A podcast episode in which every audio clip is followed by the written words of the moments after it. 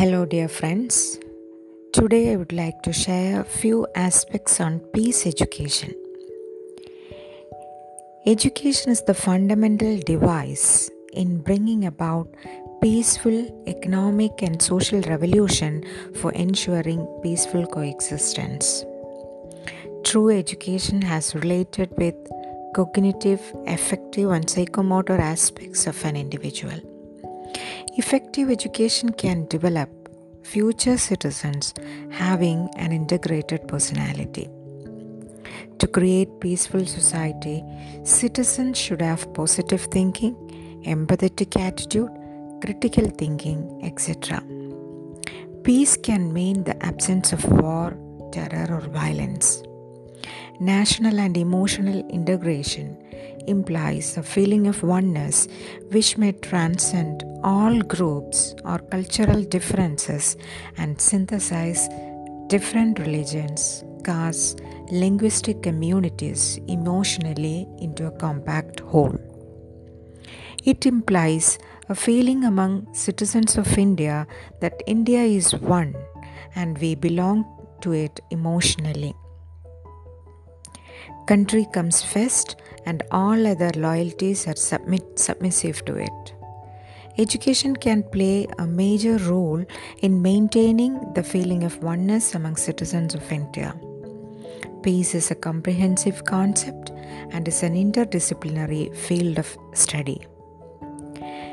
Dimensions of peace education can be from individual level to global level.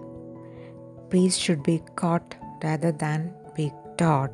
And so, starting peaceful institutional culture is the need of the hour.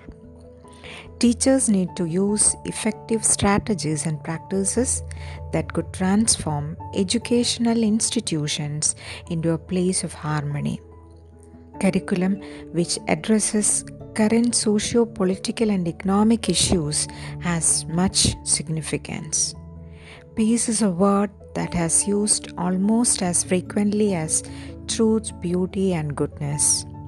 The word peace has mostly used in a narrow sense to mean absence of war, but it includes factors, other factors of violence such as disagreement, risk to life, social deprivation, prejudice, domination, exploitation, poverty, inequality, and so on.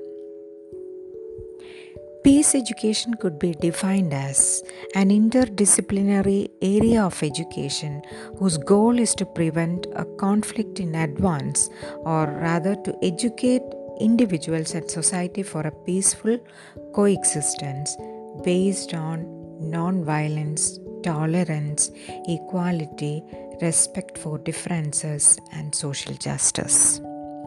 Students need to taught how to engage in integrative discussions and peer mediation to resolve their conflicts of interest constructively. Civic morals are to be inculcated among students for the long term common good of society. Classroom environment or classroom climate is the key element of the process of education.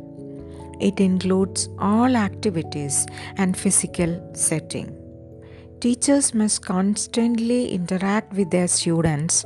Learning should never be a pre packaged and should always be a pleasurable activity based on needs and interests of learners. They need to get an opportunity to express their ideas, worries, anxieties, and problems freely. Teachers should teach students how to solve genuine problems, which is the primary objective of education in a democratic society. A culture of peace can be achieved when citizens understand national and global problems, have the ability to resolve conflicts, and struggle for justice non violently, realizing cultural diversity and respect the earth, and each other. In spite of its incredible growth in the present century, peace education has not really incorporated in, in school systems uh, and uh, higher education system around the world.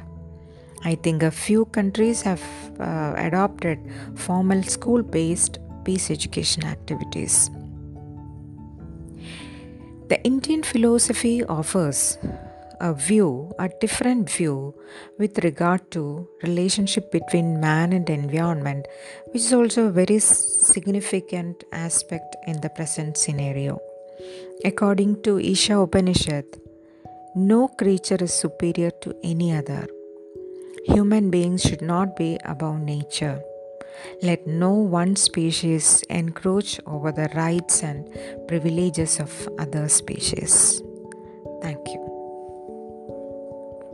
Thank you.